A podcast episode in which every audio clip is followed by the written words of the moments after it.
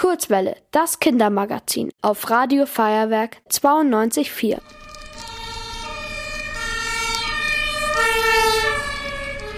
Rauchwolken steigen auf, die Flammen lodern, es riecht verbrannt.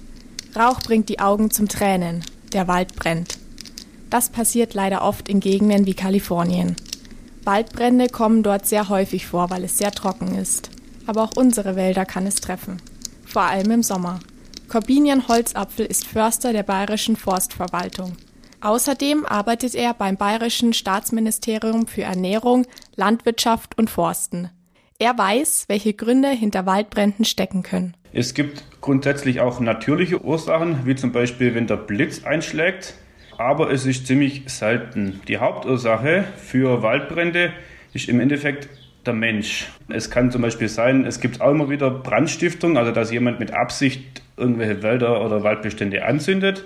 Ansonsten äh, sind zum Beispiel sowas wie weggeworfene Zigaretten ein Klassiker oder ein Lagerfeuer oder wenn Leute zündeln und das Feuer außer Kontrolle gerät. Klar, ein einziger Funken kann rasend schnell auf Gras, Gebüsch und Bäume überspringen. Aber es muss nicht immer erst etwas brennen, um den Wald zu entflammen. Auch ein Auto kann einen Waldbrand auslösen. Das erklärt Corbinian Holzapfel so. Durch das Fahren arbeitet der Motor und der wird natürlich heiß. Und wenn man dann dieses heiße Auto zum Beispiel neben dem Parkplatz, weil kein Platz mehr ist, auf den Seitenstreifen stellt und da trockenes Gras ist, dann kann diese Hitze natürlich das Gras anzünden und so kann zum Beispiel ein Waldbrand verursacht werden. Und das ist natürlich sehr gefährlich, zum Beispiel für Tiere, die im Wald leben. Deswegen sollte auch so schnell wie möglich die Feuerwehr anrücken, um das Feuer zu löschen. Nicht immer nur mit Wasser, sondern manchmal auch mit noch mehr Feuer. Der Trick dabei ist, kleine, kontrollierte Brände zu legen. Die müssen natürlich ganz genau überwacht werden.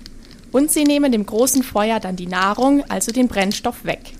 Dass Waldbrände in Deutschland immer häufiger werden, liegt übrigens auch am Klimawandel. Die Waldbrandgefahr ist natürlich höher, wenn man so eine Trocken- oder Hitzeperiode hat.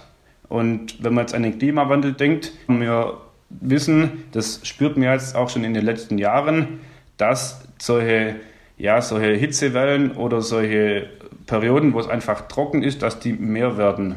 Und dementsprechend, wenn es mehr gibt, dann wird auch die Waldbrandgefahr höher. Weil trockene Böden natürlich viel besser brennen. Gegen den Klimawandel vorzugehen, ist also eine von vielen Möglichkeiten, um unsere Wälder vor Bränden zu schützen. Ihr wollt auch ins Radio?